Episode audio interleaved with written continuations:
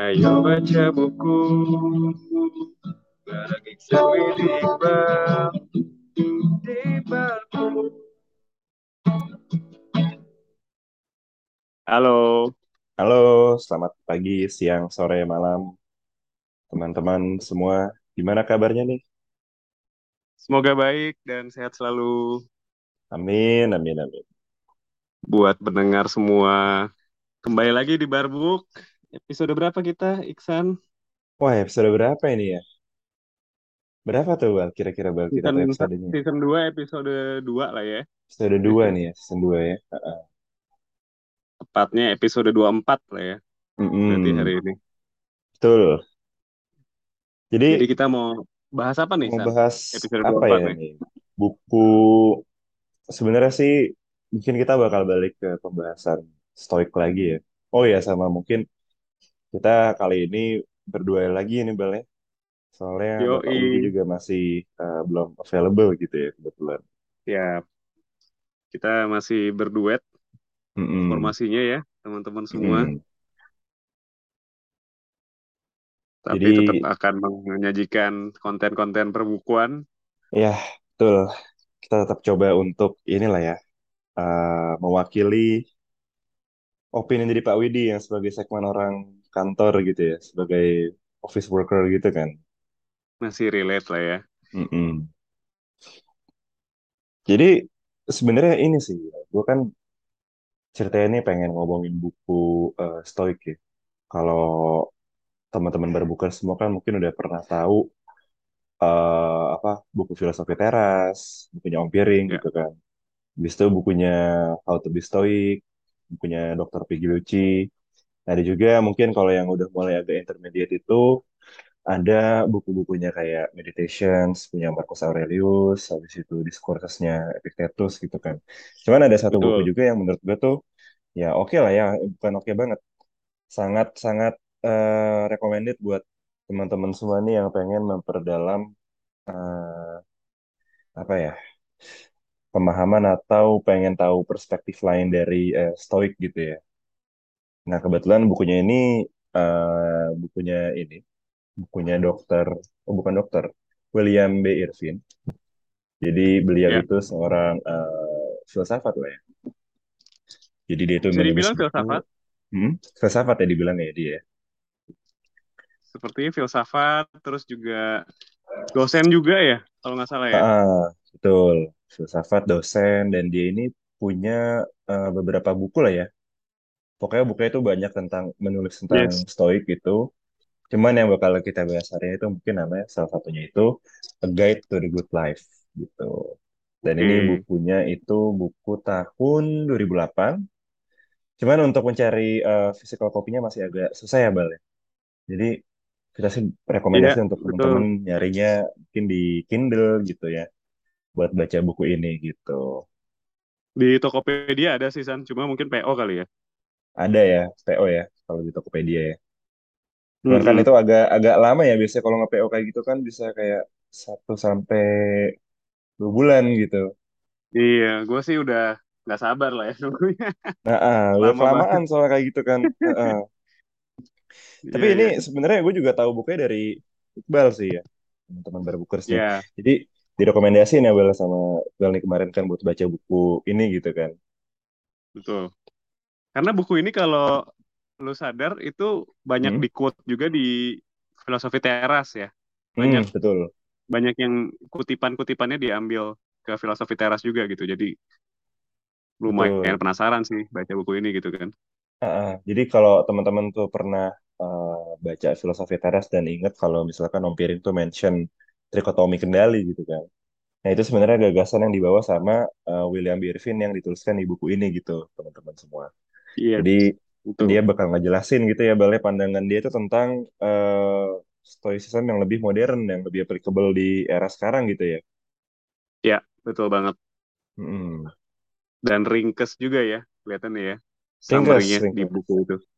ringkes banget nggak itu. terlalu banyak apa ya kalau kita baca meditations atau baca tulisannya Epictetus kan mungkin banyak bahasa yang jargonnya tuh dari masa lampau kali ya, dari masa lalu ya nah Mm-mm. kalau Will B. Irvin ini kelebihannya menurut gue dia dia straight to the point sih. Jadi bahasanya juga disesuaikan dengan pembaca-pembaca modern ya. Jadi Betul. ibaratnya walaupun itu apa namanya ancient teaching, tapi dikemasnya tuh jadi lebih modern gitu. Jadi itu yang menurut gua Mm. plus poinnya kali ya San ya. Benar. Karena dia itu sering eh, ini ya Bala kayak memberikan contoh-contoh yang memang itu tentang situasi modern gitu kan. Jadi dia eh, ini mungkin gue Ya, sambil cerita apa struktur bukunya kali ya. Jadi dia boleh itu sebenarnya kebagi jadi eh, beberapa bagian gitu kan. Kalau nggak salah itu ada eh, empat. Kalau bagian pertama ya bakal dia bakal intro tentang kenapa sih kita harus menggunakan atau memiliki filosofi kehidupan gitu kan. Terus ini juga cerita sejarahnya Stoicism. Habis itu part kedua dia bakal cerita tentang eh, trik-trik atau tools yang apa digunakan oleh Stoik itu sama dia dirangkum semua esensinya. Habis itu asal usulnya kayak gimana dan dia tulis kembali di satu part itu part 2 serta gimana caranya untuk uh, menggunakannya dalam situasi-situasi yang memang modern life gitu. Habis itu part ketiga dia cerita tentang uh, Stoic advice dalam seluruh bukan seluruh ya, hampir kebanyakan uh, situasi gitu. Jadi misalkan ada on loving mankind, habis itu on having friends gitu, on grief, on anger dan lain-lain dan terakhir baru dia menceritakan tentang uh, decline ya declining stoicism di sekarang. Jadi dia kayak nggak cuma membahas positif-positifnya juga, tapi ada juga dia membahas kayak kenapa sih stoicism ini emang udah mulai decline sekarang gitu. Jadi emang orangnya tuh membahas dua sisi gitu ya, Bang. Si Irvin nih ya. Iya, betul. Betul, betul. Mm-mm. Lebih kepada apa ya? On practicing stoicism juga kali ya. Iya, Karena kan benar. dia bilang itu adalah filosofi yang harus terus dipelajari gitu kan. Makanya Mm-mm. kalau orang bilang eh, Prokopton gitu kan, mereka nggak pernah bilang diri mereka tuh udah udah master lah ya. I- ibaratnya Mm-mm. master aja nggak nggak bilang diri mereka master gitu. Mereka selalu punya kayak imaginary eh, apa namanya eh, objektif untuk mencapai eh, tranquility gitu kan ibaratnya. Mm-mm. Benar. Kurang lebih gitulah ya. Mm-mm. Jadi ya sebenarnya apa ya? Kalau menurut gue sih buku ini tuh lebih ke arah uh, application dari Stoic ya. Karena kalau kita lihat buku-buku lain kayak bukunya eh, Massimo Pil- How to be Stoic itu, mungkin dia eh, lebih berat ke arah konsep sih menurut gue kayak sejarah dia kuat banget dia jelasin awal mulanya Stoic itu Hmm. kayak gimana. Walaupun di bukunya William Bervin ini juga dia menjelaskan kayak apa sih perbedaan eh, Stoik orang Romawi sama Stoik orang eh, Ya, Yunani gitu kan. Itu juga dibahas, tapi betul. mungkin menurut gue lebih eh, agak banyak di bukunya Dr. Pigliucci gitu. Ya, Tapi yang menurut gue menarik sih eh, ini sih ya Bal. Kalau lo inget tuh di antara seluruh frameworknya eh, Stoic yang diajarin sama si eh, William Bervin itu ada namanya negative visualization gitu. Masih oke. ingat tuh Bal kira-kira tuh Bal? Ya, jadi membayangkan kalau eh, hal yang kita punya itu sebenarnya udah cukup gitu kan ibaratnya. Itu juga satu Hmm, ya. betul, betul, betul, Jadi betul. misalkan kita punya mobil gitu kan. Kalau kita Mm-mm, negatif visualization kita sama sekali nggak punya mobil, kita akan mencintai mobil yang kita punya saat ini gitu kan. betul. Rather than kita eh, iri sama mobil tangga misalkan ya, misalkan gitu. Mm-mm. Iya, benar, benar, benar. Kayak Kurang lebih gitu ya. itu menurut gua eh, ini ya, ah, eh, balik lagi itu tuh framework yang sangat sangat relatable untuk kehidupan kita walaupun simple ya, tapi itu tuh sangat meaningful sih buat gua. Jadi eh, mungkin gue bakal bahas langsung ke arah ini ya, insight kita ikut yang gue dapat dari buku ini gitu kan. So far Boleh. gue rasa tuh ada eh, tiga ya, tiga hal yang emang Mm-mm. itu impactful banget buat gue. Walaupun mungkin kita tuh udah pernah ngebayangin tapi kita udah pernah merasakan tapi kayak kadang butuh apa ya butuh di apa ini ya kayak lu dipraktekkan gitu loh kayak dan setelah Hmm. Baca buku ini gue baru kayak notice kayak oh ya mungkin kita bisa praktekin ini gitu ya nah yang pertama itu Hmm. tadi tuh ah negative visualization sih rasain itu ya karena emang Iya. eh, si William Bervin ini juga ngejelasin ya bal kayak dia bilang pada dasarnya manusia itu emang eh, insatiable gitu atau gak bakal bisa puas gitu kan. Terus dia Iya, juga membawa eh, apa psychological ini teori kalau nggak salah tuh dari psikologis Shane Frederick sama George Lowenstein itu dia bilang ada peristiwa namanya hedonic adaptation gitu. Jadi kenapa manusia ini sebenarnya tuh nggak bakal bisa ngerasa puas karena eh eventual kita bakal adapt sama satu hal baru. Jadi misalkan kita kayak eh, mendapatkan hal, hal baru nih dan cepat atau lambat kita bakal menjadikan hal itu hal yang biasa dan udah adaptasi gitu hal baru itu sehingga kita kayak ya udah bosan lagi gitu kan misalkan kita kayak dat- tadi tuh dapat mobil gitu kan. Kita punya mobil baru kita punya transportasi baru tapi ujung-ujungnya karena memang ada peristiwa hedonic adaptation ini kita bakal eh, ngerasa bosan gitu kan. Tapi menurut gue betul. banyak banget hal-hal tuh emang eh, bisa dipakein eh, ini apa negative visualization gitu.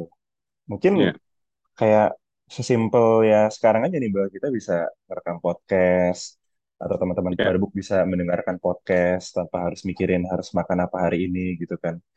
Kemampuan kita untuk Iya, melakukan ini kan sebenarnya kan bisa kita negative visualization juga kan. Maksudnya nggak semua orang in reality bisa memiliki iya, eh, apa ya ability ataupun eh, privilege atau ataupun apa ya kesempatan untuk memiliki apa yang kita punya sekarang gitu kan.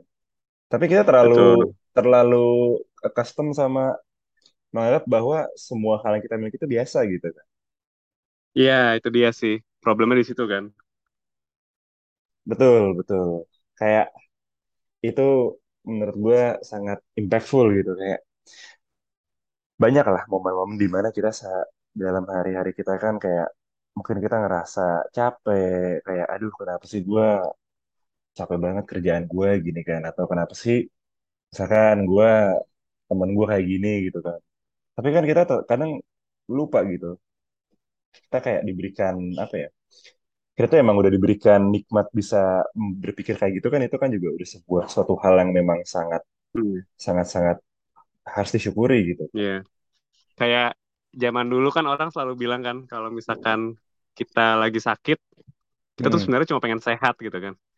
Tapi Mm-mm. pada saat kita sehat tuh kita pengen seluruhnya gitu, menguasai dunia lah, apalah segala Iya macam. benar Padahal kan simpel aja gitu kan kalau misalkan. Mm-mm. Benar-benar Iya, ya gitulah. kadang memang apa ya karena kita tuh terlalu eh, sibuk untuk mikirin ke depannya kita mau ngapain kita kadang kayak lupa gitu masih bahwa kayak hal-hal kecil yang ada di hidup itu sebenarnya tuh sangat-sangat eh, meaningful dan Ya, perlu kita syukurin gitu. betul. Dan Dan itulah, apa ya? eh, Maksud gua kalau lihat-lihat di sekeliling kita kan emang kita hidup di zaman flexing kali ya. Kalau ah kita betul. buka Instagram sedikit, lalu lihat orang lagi flexing, misalkan holiday ke mana, kita jadi iri gitu kan. Hmm, Atau misalkan lagi betul. flexingin dia punya jam tangan mahal, kita jadi iri gitu. Sebenarnya Padahal kalau kita lihat kan sebenarnya kita nggak balapan sama dia untuk mencapai ke satu start atau eh sorry ke finish line yang sama gitu kan. Maksudnya orang Iya. punya journey-nya masing-masing pertama. Kedua Mm-mm. ya tadi kata Iksan bilang bener. Kalau kita punya negative visualization kita bakal lebih bersyukur apa yang udah kita punya kali ya. Ibaratnya Mm-mm. gitu kan. Simpelnya gitu. Betul. Jadi merasionalisasi hal-hal yang terkadang muncul di kepala kita gitu kan. Mm-mm. Negative thoughts Betul. lah ya. Si Irvin bilangnya. Ah, negatif iya, negatif thoughts ya, dibilang. Iya. Itu sih ya, menurut gue framework pertama yang sangat-sangat meaningful gitu. Terus yang kedua, mungkin eh, lu ingat ini nggak? Apa? Fatalism ya. Fatalism tuh kalau nggak salah konsep di mana kita tuh harus yakin atau eh, ikhlas gitu bahwa semua hal tuh yang memang udah lewat tuh udah nggak bisa kita lewatin lagi gitu, Hmm, udah nggak bisa kita ganggu gugat. iya. Dan eh, itu tuh Amor mungkin Fati kali ya. Love the ya Fate. amor fati ya, Ha-ha. Kayak lebih ke arah memang kadang kita dihadapkan dengan situasi-situasi yang memang tuh eh, sulit gitu kan. Kayak misalkan kita bikin kesalahan dalam pekerjaan atau mungkin kita nggak sengaja eh, nyakitin orang gitu kan. Iya, Ya namanya juga kita kalau ngobrol sama orang kan kita kadang-kadang nggak tahu lah ya. Kadang jokes mana betul. atau eh, situasi apa yang bikin orang itu eh, sakit hati gitu kan. Iya, Nah di sini tuh dibilangin bahwa eh, yang namanya sesuatu yang udah lewat tuh memang ya udah lewat gitu. Jadi sesimpel satu detik ataupun eh, sekarang aja teman-teman Barbuk nih udah melewati apa ya dari awal play podcast ini tuh itu tuh udah udah lewat gitu. Jadi ya memang kita Ya. tuh nggak bisa Hmm. eh, nge-replay hal itu lagi gitu. Betul, betul. Nah, itu lumayan menarik ya ngobrolin Amor Fati. Gue tuh baru Hmm? mengalami kejadian Amor Fati sih ya. Maksudnya Wah, simple aja. tuh? Gimana tuh? Jadi, jadi gue nggak sengaja masukin Hmm? earbud gue ke dalam kantong gitu kan. Aduh. Earbuds tuh apa namanya yang buat eh, Bluetooth speaker lah ya. Hmm, ya, Bluetooth Bluetooth speaker speaker. gitu kan. Ke dalam kantong, kantongnya kecuci gitu kan. Hmm. Terus gue daripada gue membuat mood gue hancur berhari-hari gitu, gue udah bilang ya udahlah mungkin emang maknanya next time harus lebih hati-hati aja gitu kan. Ya udahlah Nah, amor fati aja gitu kan, love the fate aja. Udah terjadi betul, daripada betul. kita harus menangis, lalu kita harus sedih-sedih, ya udahlah oke lah. Walaupun sebenarnya bete juga ya Bala kayak aduh kok ngeliat earbudnya udah udah basah gitu kan panik kan pasti. Iya, Kalau kata orang zaman dulu ditaruh di beras ya biar ditaruh di beras iya. akhirnya Kalau zaman dulu ditaruh di beras gitu kan. Cuma udah rest in peace teman-teman, jadi ya udahlah Aduh. Ya, kita kita kasih moment of silence dulu ya fati untuk aja. earbudnya Iqbal ya. Kita Iya, ber- berduka cita nih ya untuk earbud. berduka cita. Cuma kalau misalkan belum punya amor fati, mungkin akan ini kali ya, keki sendiri kali ya. Aduh, gimana sih ini Iya, gitu kan. Tapi kayak itu udah useless juga kan, udah udah hal yang terjadi gitu ya udahlah jadi. Dan membuat mm, kita lebih slow juga kan kalau misalkan bener, punya amor fati ini. bener, bener. Kayak ya udah let it go aja gitu kan. Ini tuh hampir sama kayak konsepnya ini, Bang. Konsepnya Power of Now gitu kan. Dibilang Ya. katanya kalau misalkan kita itu berpegang sama waktu, waktu itu kan sebenarnya kan cuma imagery dari apa yang pernah lewat gitu kan, atau apa apa yang akan datang kan. Hmm, Semakin kuat kita eh, apa ya menvisualisasikan itu, atau semakin kita ya. yakin sama si waktu itu ada tuh, semakin kita bakal ngerasa ini apa, semakin eh, pain kita bakal eh, teraktifkan gitu. Kayak misalkan kita punya kesalahan di masa lampau gitu kan. Semakin ingatan itu kuat kan, atau semakin kita nggak bisa menganggap itu udah lewat kan, semakin kita bakal gatel gitu kan. Kayak aduh, coba aja gue kayak gini, coba aja gue kayak gitu. Semakin banyak ini itunya gitu kan. Sementara kan itu kan udah lewat sebenarnya. Udah nggak bakal Ya, bisa balik benar gitu. sih. Benar, benar, benar. Heeh. Mirip-mirip lah ya konsep-konsepnya. Mirip-mirip lah ya. Itu Kalau ya memang banyak si urusannya gitu ya, Bang. Eckhart Tolle. Betul, Mm-mm. betul, betul. Ya, Kartole tuh. Jadi buat Nah, yang lagi galau, udahlah mm, nggak usah digalauin terlalu lama gitu santai aja, Kata santai gitu. santai aja gitu, dibawa Mm-mm. dibawa fun aja gitu kan, dibawa cool aja. Betul. Kayak efek itu Betul. saja dibawa cool aja kan. Mm-mm. Dia dia bilang kan, jadi ada cerita nih Epictetus tuh eh, punya temen ya, temennya Mm. tuh kalau nggak salah keluarganya meninggal atau gimana gitu kan. Ah, Terus iya, iya. temennya itu nangis terus gitu kan ya. Terus Mm-mm. Epictetus nanya gitu, bro, Mm-mm. kalau misalkan keluarga lu lihat lu nangis terus, dia bakal bahagia nggak di surga sana bro gitu. Mm. Terus temennya bilang, oh iya juga ya gitu kan. Maksudnya dibawa cool aja gitu kayak Epictetus Iya, gitu. chill aja Lu masih gitu ingat ya cerita itu. San? Ingat, ingat, ingat. Teman yang Ya kan ada kan ya. Temennya anaknya meninggal gitu kan. Anaknya meninggal ya, anaknya Iya, meninggal kan. anaknya meninggal. Terus dia panik gitu kan temennya. Terus Iya, dia ngobrol sama Epictetus kan dikasih nasihat, dikasih Heeh, petuah gitu ya. iya, dikasih petua. Heeh, Keren sih itu. heeh. Mantep tuh emang tuh. Emang kayak ya ujung-ujungnya mungkin kayak ini juga Bal. Kayak apa? main search for meaning lagi ya. Logoterapi ya kayak memberikan meaning dari satu peristiwa kan. Kayak misalkan kayak tadi Epictetus bilang kalau anaknya meninggal terus kayak bayangin deh gitu, anak lu pasti lebih bahagia kalau lu apa gitu kan. Itu kan kayak konsep-konsep yang ya logoterapi juga lah ya. Agak-agak mirip betul, gitu kan. bisa bisa masuk juga sih ke sana ya. Mm-mm. Terus ada Nah, satu cerita unik lagi tuh. Si apa? Apa Epictetus tuh? bilang kan, Epictetus atau Musonius Rufus ya gue lupa deh. Pokoknya Hmm. salah satu petinggi Stoik dia cerita Hmm. katanya Zeus itu menciptakan manusia tadinya meant to be perfect gitu kan ya. Tapi Iya. karena karena apa namanya beberapa hal jadi manusia tuh nggak bisa perfect gitu kan. Manusia tetap memiliki feelings gitu.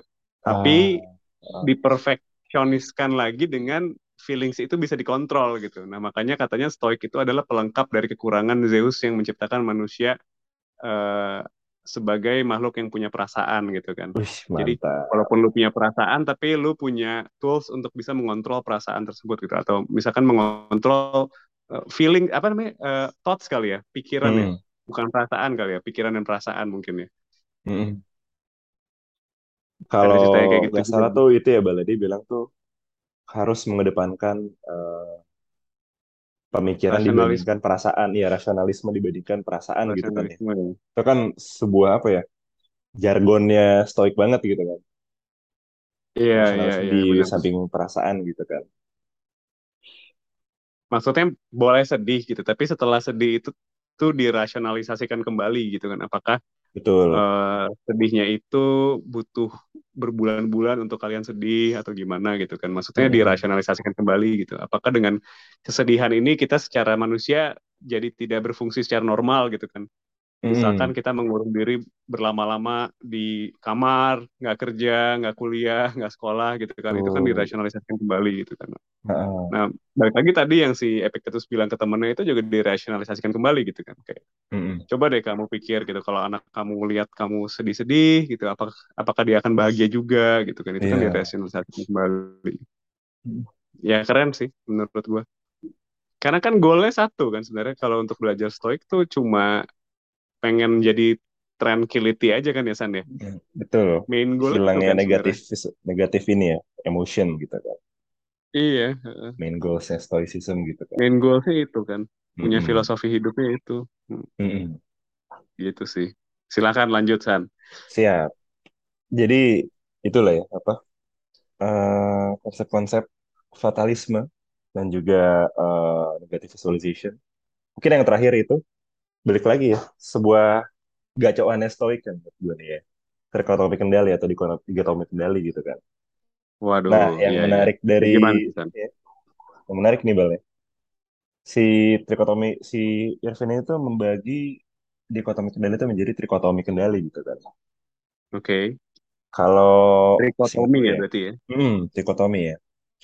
Jadi menurut si eh, Irvin ini, kalau dulu kan Epictetus kan bilang kan kayak kita ini tuh bisa fully eh, hal-hal yang bisa kendalikan itu kan cuma diri kita gitu kan. Tapi di luar itu memang hal yang di luar kendali kita, jadi kita nggak harus eh, menaruh rasa bahagia, menggantungkan rasa bahagia kita ataupun eh, apa ya, memikirkan kayak kenapa sih ini tuh nggak bisa kita kendalikan gitu kan, nggak usah worry tentang hal itu gitu kan. Tapi di sini si Irvin juga bilang sebenarnya nggak seluruh dari diri kita bisa kita kendalikan juga gitu kan. Kadang kan ya namanya manusia itu kan ada beberapa kebutuhan yang bersifatnya instingtual gitu kan, yang udah bawaan dari oke eh, apa namanya dari zaman jebot gitu kan, sehingga memang hmm kemampuan untuk kita mengontrol itu kan juga udah minim gitu, sehingga iya. memang eh, dia bilang lagi gitu, ada things yang we have uh, no control at all, ya ada juga things yang we don't have complete control, ada lagi yang kita have complete control, jadi ada tiga gitu. oke ada tiga ya berarti ya Ah, ah, betul. Nah, makanya jadi eh, kalau misalkan apa, ketika kita bilang zaman dulu kan eh, sebelum-sebelumnya kan di pembahasan stoik kan kayak ya kita tinggal mengontrol eh, diri kita gitu kan. Tapi sebenarnya mengontrol diri kita tuh menjadi eh, part yang lain gitu. Kalau menurut si eh, Irvin gitu kan. ya Dan menurut dia itu ya memang balik lagi yang benar-benar bisa kita kontrol itu adalah eh, pure vision kita sama motivasi kita gitu. hmm oke Ah, ah. Kalau yang nggak bisa dikontrol sama sekali tuh misalkan meteor jatuh kali ya. Iya, Itu udah. Nggak usah kan udah dipusingin lah intinya itu bukan susah gitu kita kan. gitu kan. Heeh. Udah kayak ya ya udahlah, udah hal eksternal gitu kan, udah udah nggak bisa kita Iya udah kontrol gitu kan. Heeh. Iya, iya. Tapi konsisten. menurut Irvin juga yang masih bisa kita partially control itu misalkan kayak eh, apa ya dia bilang tuh. Misalkan emotion kita gitu. Emotion kita kan sebenarnya kan apa ya?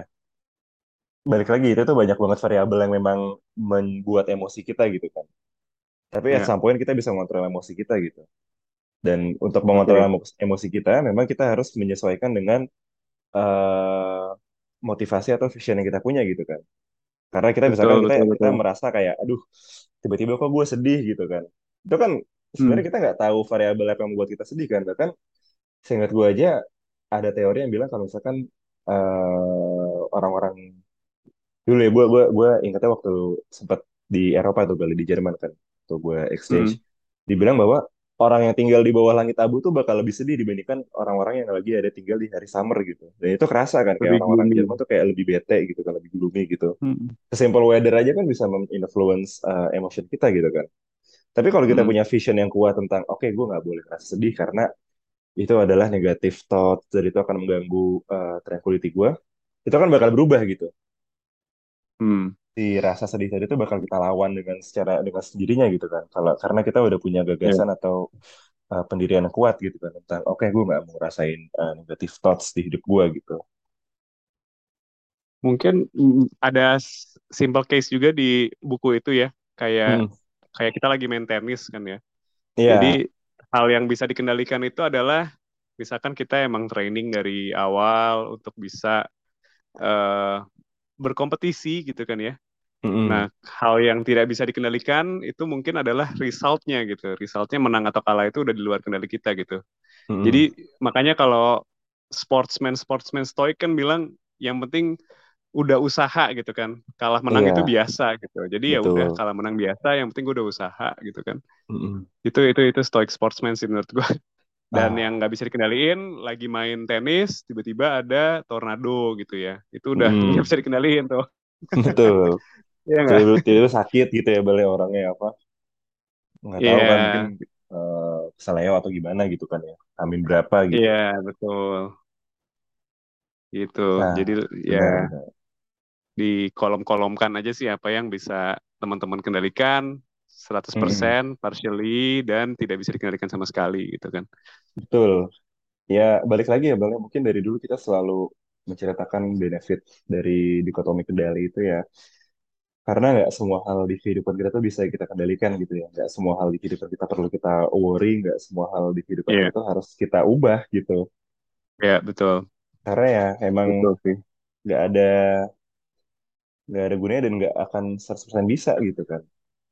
Ya, kalau kata bukunya si Mark Manson kan, Hmm? apa namanya? Eh, aduh, apa sih namanya San yang buku merah itu tuh? Oh, The Subtle Art of Not Giving a Fuck ya. Ah, Yes, yes, The Subtle Art of Not Giving a Fuck kan. hmm, Dibilang, eh, lu tuh hidup, lu tuh hidup simpel aja gitu. Lu tuh punya hmm, banyak hal yang mestinya mempengaruhi pikiran lu gitu kan. Tapi lu tuh hmm, pilih yang lu mau pikirin tuh apa aja gitu. Yang mau lu hmm, give F about tuh apa aja gitu. hmm, Dan menurut gue itu juga masuk ke Stoic Principle sih. Yang kita ah, yang kita give F about ya kita misalkan tadi ya berusaha hmm, semaksimal mungkin training sebelum tenis match gitu kan. Ya, atau misalkan kita tidur yang cukup kita makan yang bergizi supaya hmm, kita kuat dan sehat. Ya. yang kita udah nggak usah give a, uh, a fuck ya udah. Nanti kalau misalkan tenis tiba-tiba ada meteor jatuh ke dalam lapangan Itu udah susah gitu kan, nggak gitu kan bisa diapa-apain lagi gitu kan. iya bukan kendali kita kan. bukan kendali kita Heeh. Hmm, iya iya oh iya gue juga baru ingat. Ah, ah, ah, Mark Manson ya, Iya dia dia cerita gitu kan. Iya. juga Dia kan juga lumayan lumayan stoik sih kalau menurut gua karena sering diskusi juga sama Ryan Holiday kan kalau Ah, lagi podcast tuh gimana gitu. tapi dia tidak mendeklar dia sebagai aliran stoik ya? Mempelajari Oh apa iya dia seseorang yang di situ ya? Nggak, nggak, nggak pernah mention itu ya si Mark Manson tuh ya? nggak sih nggak nggak pernah ya.